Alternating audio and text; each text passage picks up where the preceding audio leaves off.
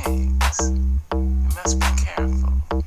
Careful about calling people out of their names, using racial pejoratives and sexual pejoratives and all that ignorance. Don't do that. Someday we'll be able to measure the power of words. I think there are things, I think they get on your walls, they get in your wallpaper, they get in your rugs, in your upholstery, in your clothes, and finally into you.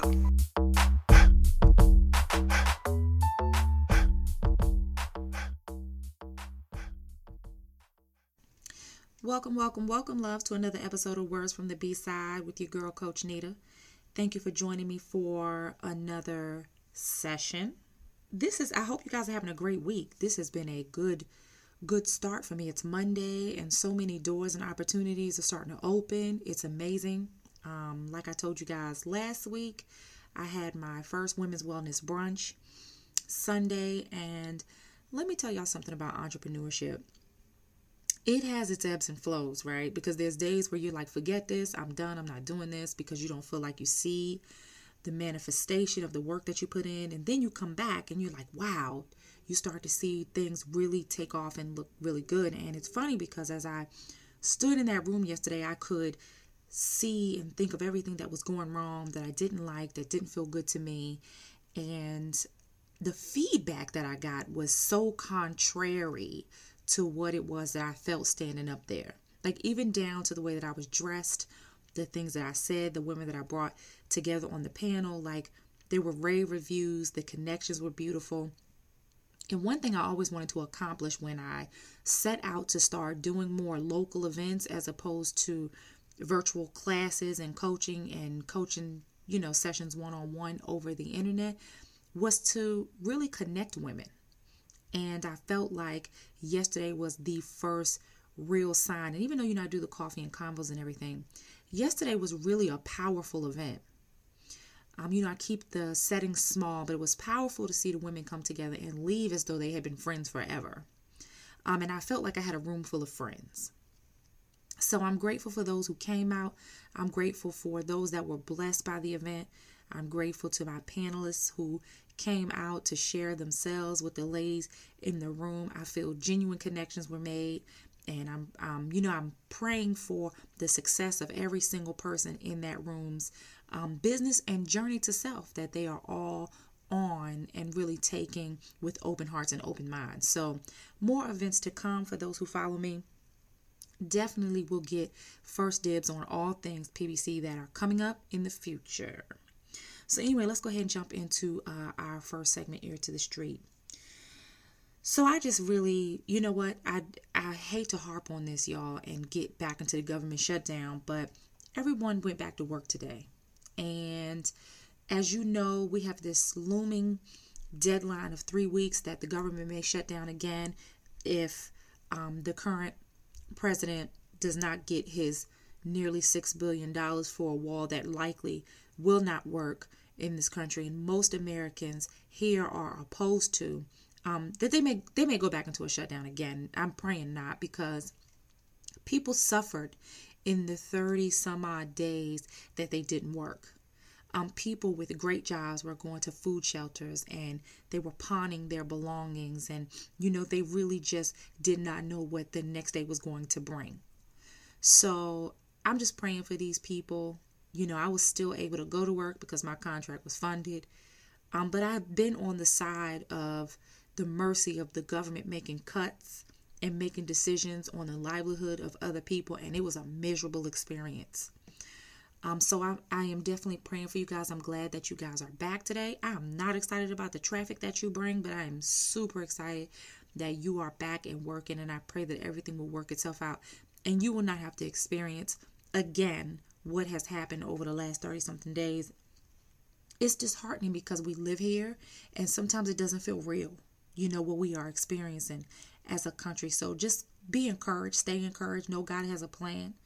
God is going to make provision for his people. So, you know, I know it's easy to say, but I want you guys to still stand strong in your faith on what is to come, because God is never going to leave you nor forsake you. So just be confident in that, you know, in your faith. And then just a shout out, This Is Us, who won a Golden, was it a Golden Globe? Yes, it was a Golden Globe. That is a phenomenal show. Listen, I cry every time that show comes on. I cry during nearly every episode of This Is Us. It's the most incredibly written script and the most amazing put together cast I've ever seen other than Lost. But listen, Lost is long gone. So focusing on This Is Us, I'm just really excited for them, for their win. They deserve it. They're phenomenal, each of them in their own right. And I'm really excited to see what comes next. And then even a shout out to the Black Panther. They won an Oscars Guild Award. And they're going to be doing a full week screening in the month of February for Black History Month of free showings of Black Panther. So y'all look that up and take advantage of that, because it was a great movie. And even if you wanted to see it again, I'm sure you will still have the same experience that you had when you saw it the first time. So anyway, guys, we're going to hop into the topic of today, which is pretty much surviving abuse. And I had on a rape victim advocate. She owns her home business. She's actually going to provide her bio. Beautiful soul. She's based out of Pennsylvania. She has her home business. She works at a rape crisis center. She lends herself to the community. She lends herself to the church. She gives of herself. And we had a great conversation around not just surviving R. Kelly, the special, but what it means to be a victim, how that looks, how that shows up in your life, how we can help people who have been victims or victimizers. There's so many things that come with this topic because it's so loaded. And I did kind of want to jump on the so-called quote-unquote bandwagon because I too have survived, you know, different levels of abuse, not rape, but I have been, you know, physically assaulted in ways that I did not warrant or deserve, and it affected my life in a really heavy way. It affected how I took care of myself, how I saw myself. It actually affected how I felt about me, what I thought about me. My self-esteem was very low. And, you know, all of these things were happening and I didn't even know. You know, I wasn't even aware that those experiences were really shaping, you know, the type of men I would attract, how I showed up in relationships with friends, family, and in relationships. You know, when your self-esteem and your self-worth and who you are as a person become challenged through experiences, it takes you to become evolved in mind, body, and soul to be able to manipulate and maneuver yourself out of it and use it to your advantage as opposed to allowing it to be a crutch that keeps you down. You know, and that is what I hope people get out of this conversation that they hear today, is that you are not a victim unless you choose to be a victim. You can transform your mind around what that looks like. You can, and I know that it sounds easy, that I'm making it sound easy, but the fact of the matter is it takes one choice to change your life. It takes one choice to say, I don't want to do this anymore, and this is not who I want to be. And so I want you guys to take a listen to the conversation had by Miss LaKeisha Anthony and I about surviving and the different tips and tools you need to get on the road to healing. And know that it's not your fault. You didn't do anything to deserve what happened to you, and your truth is your truth. Stand on it, walk in it. You will have support.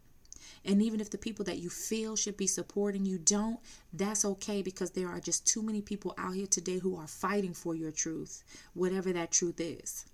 And know that it was powerful. I was listening to Drea's, R. Kelly's ex-wife's interview, and she said something powerful, which I used in this interview, and that was, there's no expiration on my pain, and you cannot dictate when I tell my story. And so I want you guys to hold true to those words because they are really real. They are very authentic. So please hold on to those words. So please enjoy this interview. And if you have any questions, comments, or concerns, I'll ensure that I reach out to you. Or if I can't answer your questions, Miss LaKeisha will reach out to you, and I'll ensure I provide her contact information along with the recording. So anyway, I hope you guys enjoy again, and I'll see you guys on the other side of the interview. My name is LaKeisha Anthony. I am the founder of an organization called Voice. which stands for Victory Over Inconceivable Cowardly Experiences. It's a sexual abuse survivors network. I am a local activist and advocate. I am a sexual assault counselor and author, motivational speaker. I wear many hats, but ultimately the biggest thing is that I'm passionate about ending sexual violence in my community and abroad. Thank you. Thank you so much for being on. I'm excited to begin our discussion this afternoon. So I think getting down to the nitty-gritty of just abuse, period, right? Because this whole R. Kelly thing brings up a lot of things that happen internal to our community and the way that we deal with it, and you know, how things come about and how people become these abusers in the first place. Mm-hmm. And you know, I've listened to a lot of interviews. Let me tell you, I was not going to watch the special. Did you watch the special? I did. I wasn't going to watch it, and some of my coworkers were standing, you know, in the hallway, kind of talking about it. It was two Black guys. They were standing outside talking about it, and they were just going back and forth, back and forth. And I kept saying to myself, well, I don't want to watch it because I really don't want it in my spirit. Mm-hmm. And they were like, no, you should watch it, you should watch it. So I literally binge watched it that same day because I just could not believe it. I could not. And every story they told, all the tears they cried, it was a lot. It was almost unbelievably a lot. And then I started to think about him. How did he get to that place as a person? You know, they told his story of abuse, but you always wonder if you're abused and you know what that feels like. Why do you become the abuser and afflict that same pain onto someone else that's going to carry the same pain that you felt? Yeah. You know what I'm saying? Yeah. So I think that that's where it was kind of a disconnect for me. And I think a disconnect for me as a person who has suffered, you know, being molested by someone close to me and watching others also be abused in that way. I could not imagine that happening with my children, or me allowing it to happen with my children, or being a person that imparted that type of abuse. Mm-hmm. So I would just like to know, you know, from your perspective, when you think about this whole thing, when you watched it, what were some of the thoughts that you had? So ultimately, I was horrified, like everyone else in the world, about how this actually went on. And there were many people who were complicit in allowing this to continue, as well as to how the dysfunction of this man and his constant abuse of individuals was able to continue to go on for as long as it did. And in regards to what you said in reference to, like, well, if you know this pain, then why would you do this pain? But we hear this all the time. Hurt people hurt people. Mm. We also have to know that dysfunction and is learned. So if R. Kelly was abused, then there's possibly the concept that he does not know what a functional relationship looks like. And now he's mirroring some of the behaviors in which he was shown as a young person. Then that does not mean or excuse his behaviors, mm-hmm. but you have to think about what that does to someone. And when there is no one to stop it or to interject in those moments, that sometimes you can possibly believe that those things are not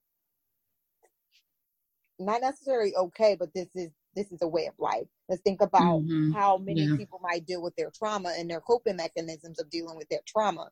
How they cope, they feel like, okay, well, I'm coping in this manner, and this manner is, it just works for me. Mm-hmm. I mean, so, yeah. It's hard to really get into the mind of an abuser, and what makes you think. It's hard to get into the mind of an abuser and how that particular abuser would continue to do certain things knowing that they know the pain, but mm-hmm. you also have to think about the dysfunction that is learned. You also have to think about the impact of the brain. You have to think about the lack of healthy relationship modeling, the mm-hmm. idea of grooming processes that happened for him that he might actually have now taking those particular processes and utilize those processes as well, because that's what he was shown. So what about, so tell me this, and that's true, hurt people do hurt people, and I've watched it manifest itself in my life and in the life of people that are close to me. But I would like to pose this question to anyone, and, you know, of course, please do chime in on this.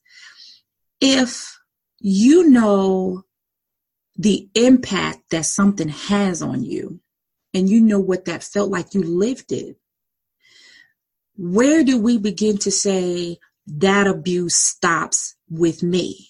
You know, I'm breaking that curse over me, because abuse has gone on in the Black community for generations. My mother and her sister were abused by their uncles and further down the line. And then you get to me and I'm, you know, my generation after them, like, it has to stop here, because I have to make sure that I protect my children. Like, how do you begin to let that be the standard in your life? Well, one, I think you have to have a realization that this is dysfunction, that this is abuse. And oftentimes people normalize abuse within relationships, and it begins to continue to be able to perpetuate itself from family member to family member, or over and over again, until people really recognize and realize that this abuse has occurred and this abuse has impacted me in this particular manner. So, for example, with my own abuse, it wasn't necessarily like a generational thing, but there was some dysfunctional things that were happening within my life that, you know, me not valuing myself, my severe depression and post-traumatic stress disorder, and all of these things that I attempted to cope with.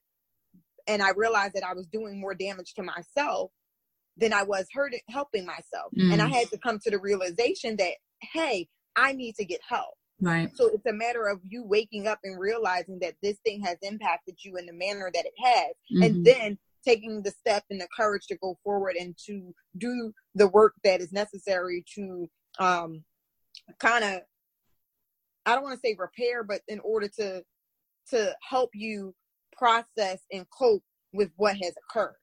And so it's like a healing, right? Healing. So when you step into that healing process, it becomes something that is okay. And then you have that idea of, after I've gone through this process of healing, now what do I do with that? And some people, you keep it for yourself. And some people want to give that and kind of make sure that everybody else gets that. Right. There are also some people who are just like, okay, and I'm still not quite there yet, so I'm just still working out my own thing. And all of those areas are okay. And it's just a matter of where that person is and what they want to do with what they've gained when they came in. Right. So like, let's take a person like R. Kelly, though. Like, R. Kelly is apparently, from what we were speculating and what's reported, he is still today the same man he was 20, 30 years ago, where he was hanging out at the high schools, picking up little girls, and going to the mall with his friends and picking up little girls. What is the trigger? You know, what has to happen in your life that triggers you to say, okay, enough is enough, and I have to make a change today, because I'm hurting people, I'm breaking up families. I mean, the list goes on and on for the impact that what he has done has done to the people in his life that he's touched, the little girls that he's taken away from their families, the families that are forever changed because of his actions. So the people around him, of course, are not the ones that are going to give him the realization that what he's doing is wrong, because, of course, we saw that they're still allowing him to be who he is because of who he is. What are the triggers for him? How do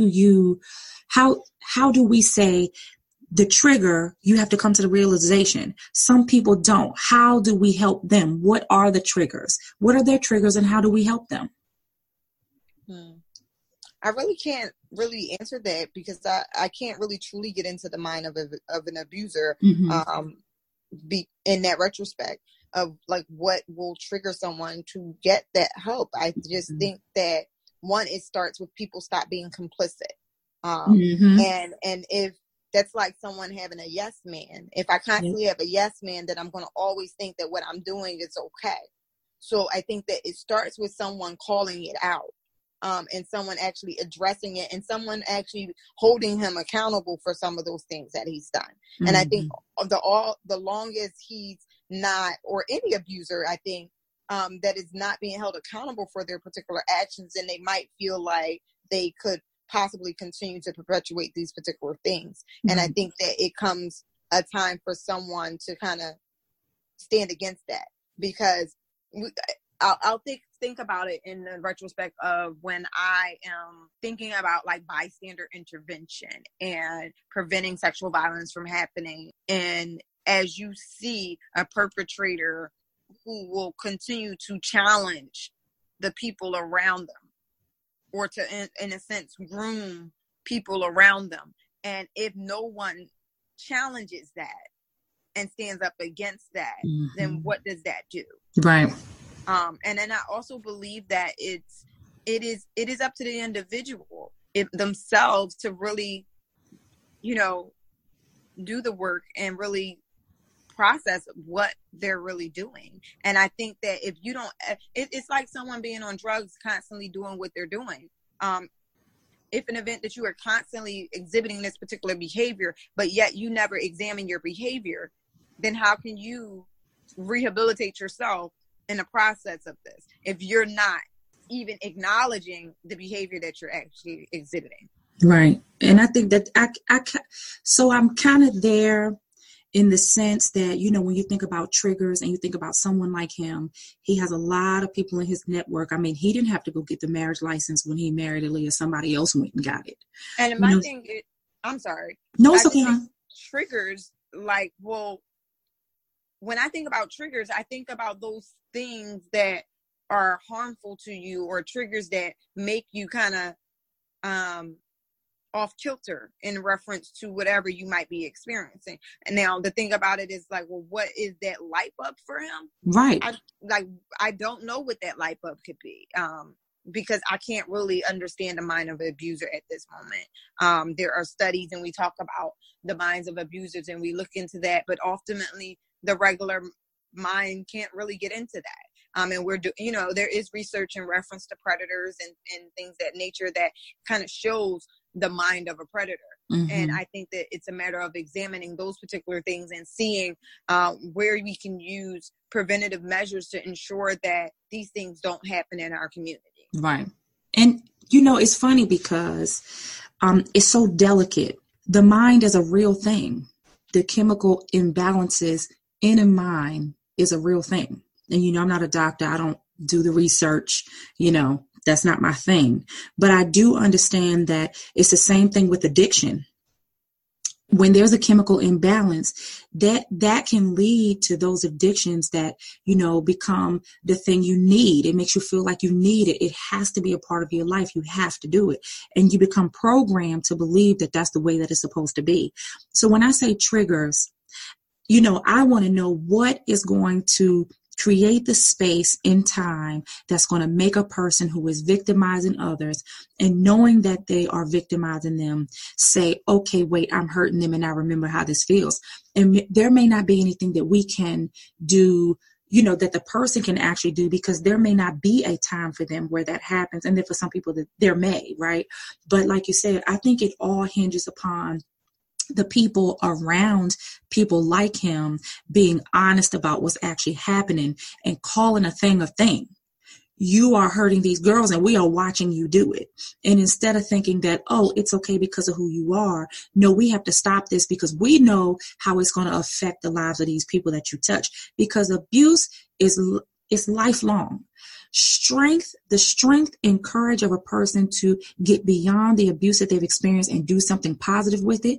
It takes a strong person to be able to do that, because abuse breaks you down and it changes the way you look at yourself. It changes the way you perceive situations. It changes the way you show up for yourself, the way you show up in relationships, no matter who it is.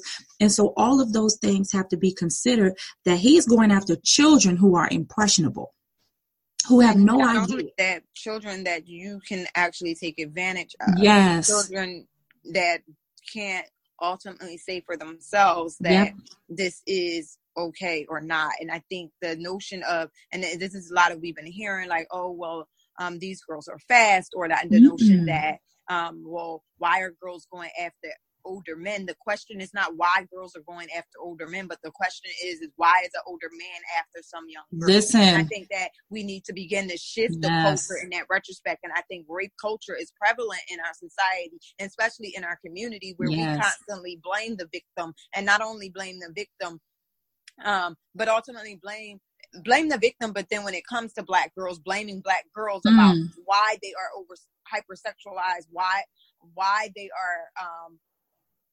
are accepting of certain behaviors, and why are they accepting of certain individuals, or even why their bodies. We should be holding accountable to those individuals that are going after these particular young girls, and not only young girls but young boys as well. Then we have to do a better job at protecting our children and providing for our children in a way of safe spaces. Because if R. Kelly was hanging out around high school, then where are the people who stood around and said, hey, you can't hang out here?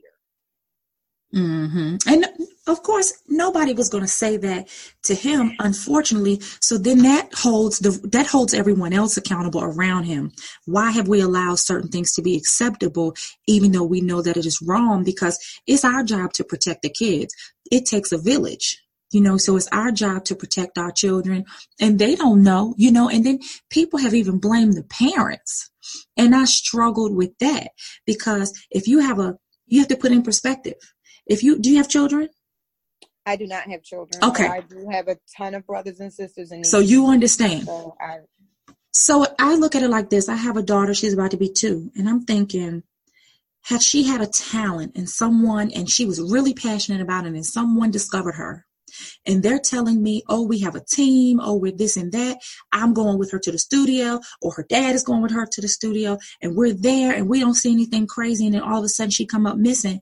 That's not a fault of the child. That is that he has manipulated that child, and now that child is looking at him in a certain way, because there are parents. But not only there are parents who still fighting for their children because they're proactive. You know, they love their kids. And so I don't like making the parents the culprit, or even, you know, when you were saying how they hypersexualize the kids and everything, they sell sex all over the place. You know, it is not a taboo topic anymore. Or even blaming the little girls for, you know, being developed at a certain age. Like, you still know she's a child. Exactly. You know? And the idea of the parents, we also have to think about and really look into the grooming process. When someone's being groomed for sexual assault, 9 times out of 10, that family is being groomed as well.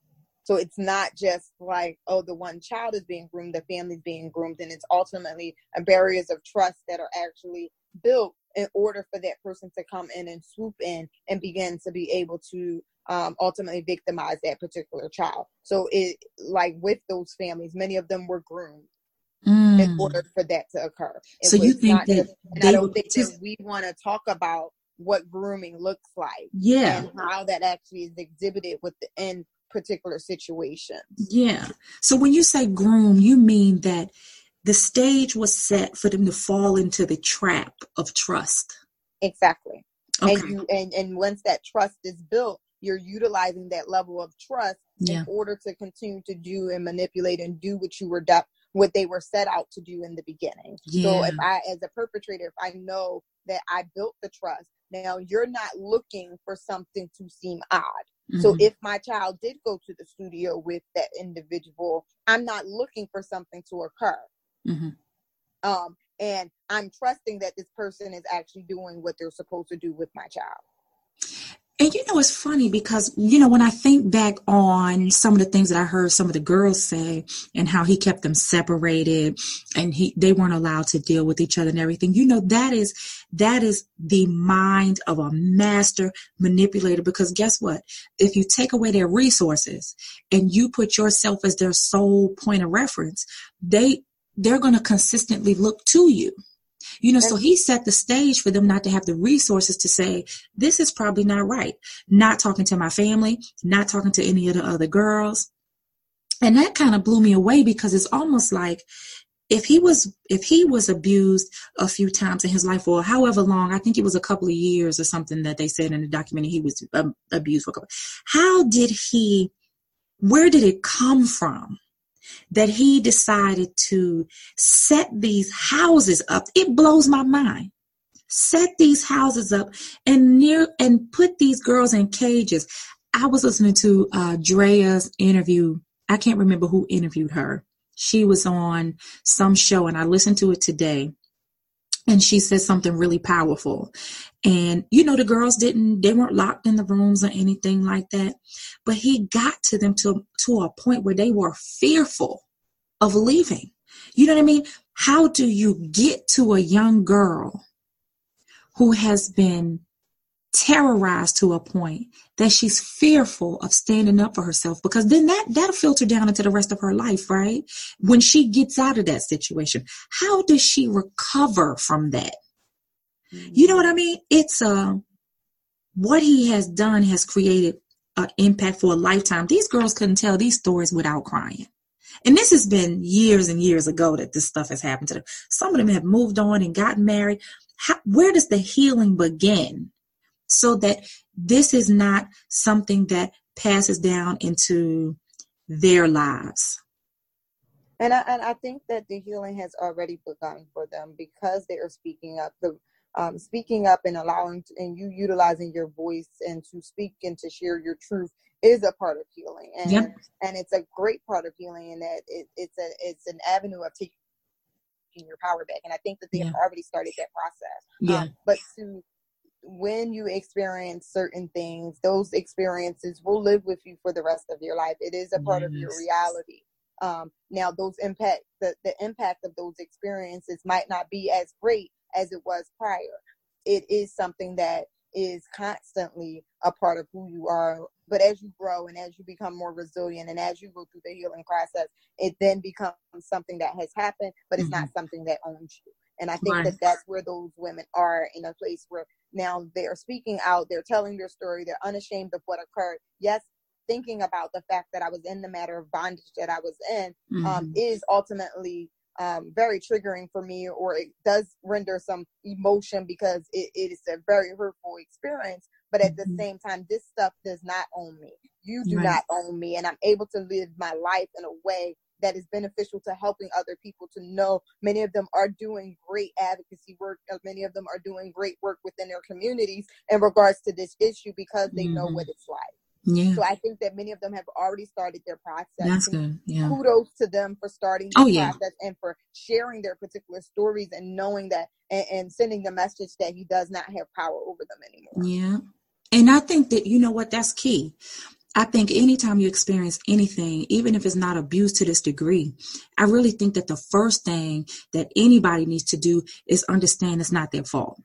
You know, release themselves from the obligation and the bondage that they hold over themselves over something that was done to them that they didn't have control over. Well, it's a lot to do with the stigma of sexual violence in and of itself. The stigma around that, and most people who do experience forms of sexual violence there is shame associated with it. Yeah, it is. So, because of that shame, many people are silent about those things, and many people do suffer in silence because of the shame that is attached to the particular experience. And, you know, it's a matter of beating and getting to that point where shame does not control you and you realize that it's not your fault. But I also think that is a society thing that we need to help to remove the stigma that is surrounding sexual violence. We need to continue to tell the stories of everyone, including Black girls, and regarding sexual violence, so people do know and understand that this does occur in our communities and that there is help and there is support and that there are people in their around who look like them, who have experienced similar situations, and yet they're not alone in their experiences. And I think even societal norms have been to victimize the victim. And so I think a lot of times people do feel ashamed before they even come out because that's the way that things have gone. If a woman speaks out about something that happens, and yes, there are women who speak out and they're lying. You know, they're not telling the truth. But if we jump to that as the conclusion that everybody's lying, no one will feel comfortable in their truth. Right. You know, and I think a lot of the different cases that we've heard about the different powerful men who have abused these women and then they come out 20 and 30 years later, like a lady literally called into the radio show and was going off on Drea, and telling her she was stupid because she should have left, and you want to wait all of this time now. And I'm thinking, as a woman, there's no expiration on a person's pain or experiences. How dare you as a woman tell her she doesn't have a right to feel like that? But if you even have your own people and your own, gender bashing you for walking in your truth, you don't want to walk in your truth because you feel like it's not going to be received in a positive way after you've already tried to shed yourself of the shame and the guilt. You know what I'm saying? Exactly. And I think that is the problem. And this is the reason why we need to remove the stigma surrounding sexual violence, and also why we need to continue to have these conversations, real conversations in our communities about sexual violence and it happening. And also just noting that when these things do occur, that there's shame attached to these particular experiences, no matter what. And we also have to note that when people do speak up, that we do have to begin to believe them, and that we have to begin to support them and to validate their voices and to let them know that it's okay and that they're not alone in these particular experiences.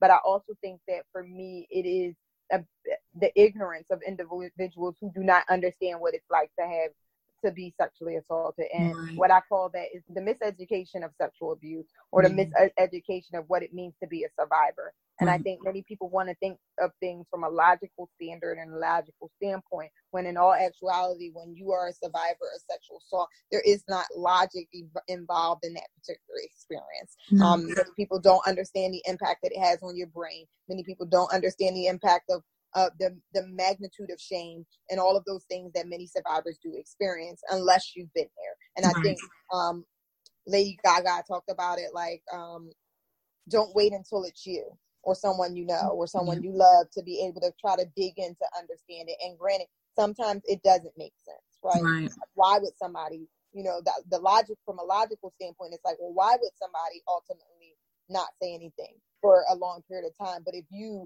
have ever experienced that, and if you took the time to study what it happens to individuals who've experienced sexual violence, then you might have a better understanding to understand why somebody waited. I waited 12 years till I said anything to anybody about my experience. And why? Because they were shamed. Why? Because I was severely depressed. Why? Because I was suffering from post-traumatic stress disorder. Why? Because I felt like there was nobody that looked like me that said that they've experienced sexual violence, so I felt alone in my experience. So I think that we have to really think about those particular things. And also we have to be conscious and careful of the things that we say as we're talking about other experiences that are coming out within the news, because this is the topic that more people are talking about, but yet survivors and people in our families and that we know and love are actually listening to the responses of those individuals.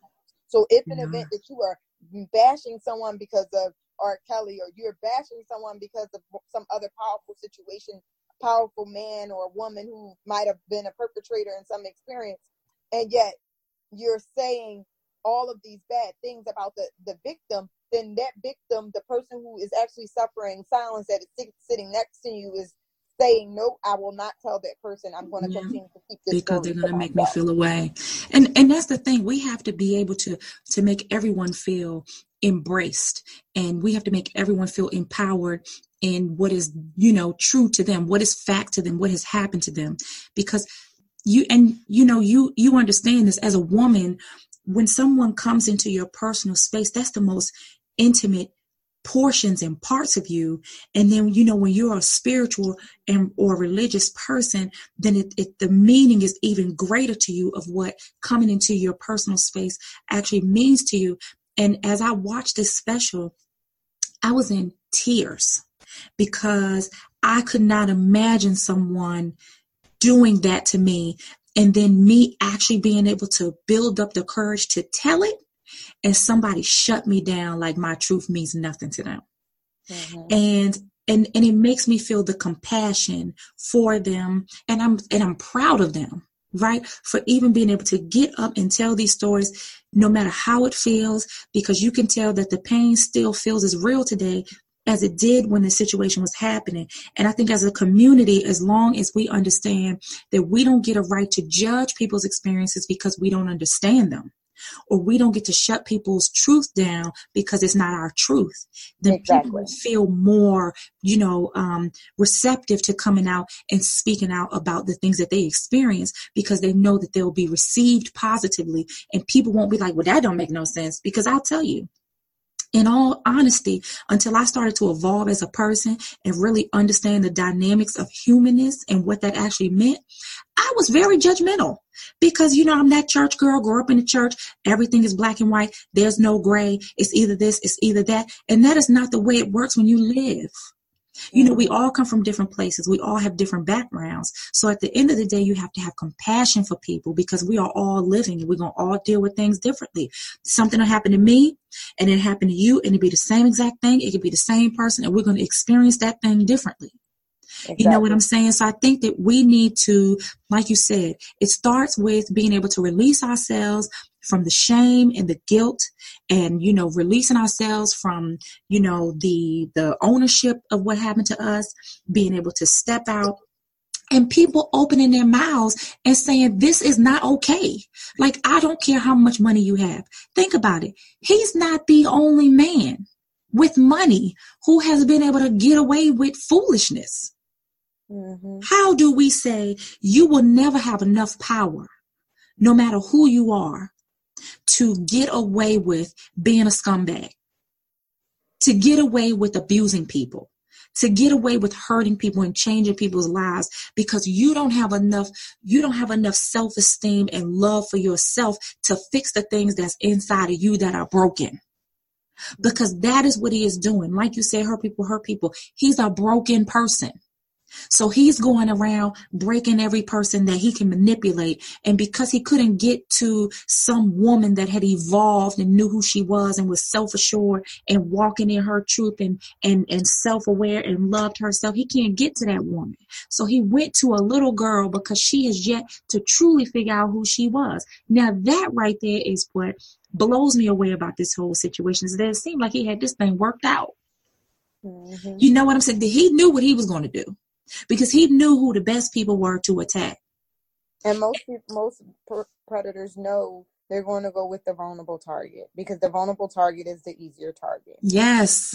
And the longest no one is actually stopping it, they're going to continue. If they don't have anyone challenging it, that becomes the easier target for them, and they're going to continue to move forward with that easier target. And I think that just we have as a community just need to stand up against sexual violence in a way that sends the message that we're not going to tolerate anyone who is actually doing these things within our community.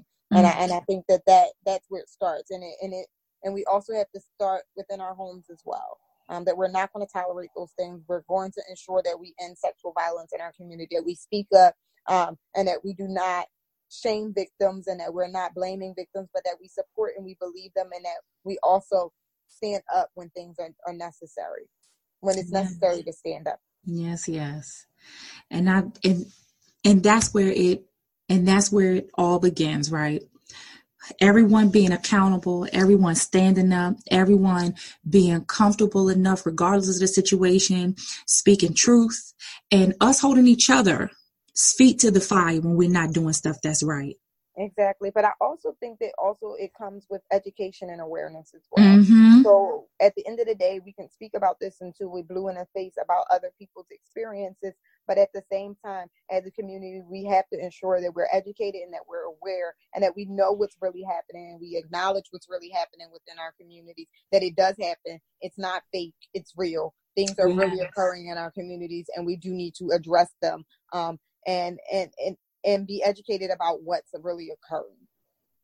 And I think that starts with that. And I think that this R. Kelly situation has allowed for it to become greater dialogue within our everyday communities and our everyday interactions with one another. And that's where it really starts. If we begin to have this dialogue with people, if we implement education and prevention methods, if we are standing up against certain things and that we're sticking up for survivors, then we can actually begin to combat this in a way that actually shifts and change our culture and shifts and change of how many people are actually impacted by sexual violence in our communities. Yes, indeed. And I think movements that come about, you know, like the Me Too movement, make it easier for women to be able to stand on a platform with other women who truly are supporting them and helping them get the message out, to be able to really say, okay, wait, this is wrong. This is what happened to me. And we're going after him, because the truth is, without a movement, this man would still be doing what he does.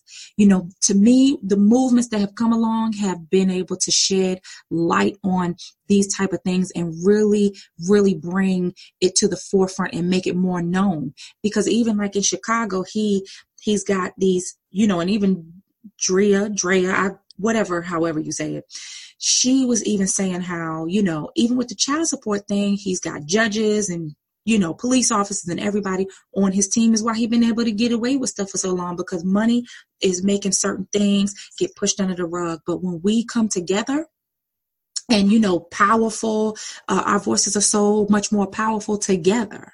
And so I think it's just been really, really awesome that they came together and really put a light on this and really just did not let this die, because he's still doing the same thing that he's been doing for many years. And until somebody says, okay, wait, enough is enough, it's just going to continue to go on. So I feel like the more they put the heat on him, the more they keep looking at him, then it's going to the whole thing is going to have to fall apart, you know, and then, you know, people can begin to get saved, and the ones that don't realize they need to be saved can enter into a process that would allow them to become aware of what has happened to them, utilize resources, and begin that journey of healing that they really need to, you know, get on, because they don't, you know, because they're going to have to deal with the stuff that they've been through in order to really start living their lives the way that they are deserving of living.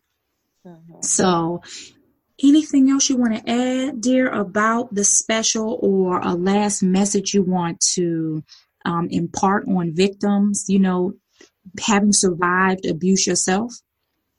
So ultimately, I just want any survivor out there to know that no matter what your experience may have been, to know that you are not alone, to know that there is support out there, and that there are people who believe you and will support you through your process, and that your voice ultimately matters. And like you said a little bit earlier, is that if we unite our voices together, that we can continue to ensure that our voices are heard. And sometimes it feels like if you're lifting your voice as one person, that it's not being heard. But I want to encourage you to keep lifting your voice, that your voice matters, and that as you find your voice and as you amplify your voice, that it becomes louder and louder, and that there is another woman out there who hears, or woman or girl or boy or anyone who's experienced some form of sexual violence. As you lift your voice, you light the candle for another person to be able to lift their voice as well. So continue to strive forward, continue to grow, continue to heal, and know that you're not alone in this experience. And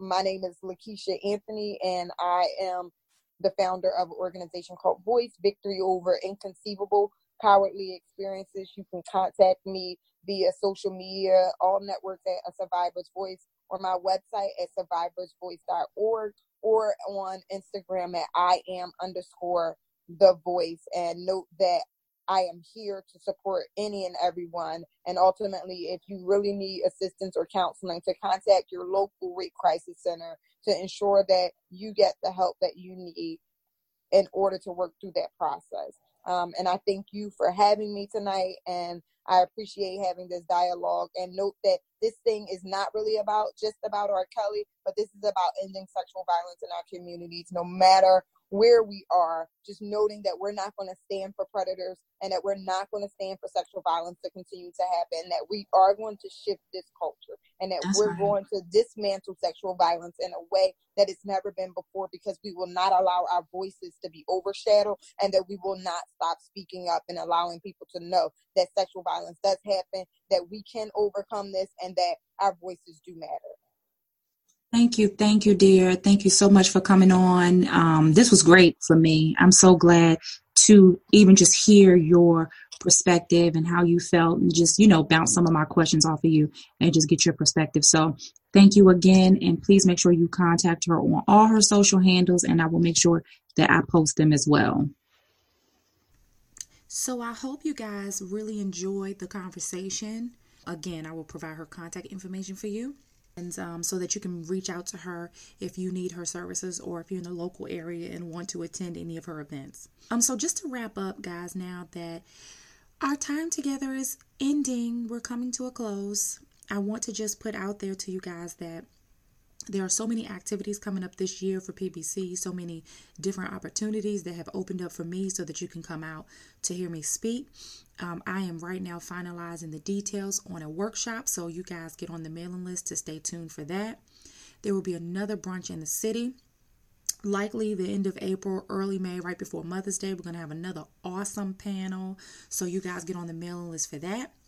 There is also a webinar that is coming up February 6th at 8:30 p.m.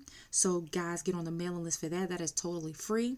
So there's a group coaching program coming up called A Change Perception that runs quarterly. So don't miss your opportunity. There are only 15 spaces. It's a virtual 6-week course. You get a workbook. We work through that. And we come out on the other end with a plan of understanding how to attack who we are, how to be who we are, and how to use who we are to live the elevated lives that we want to live.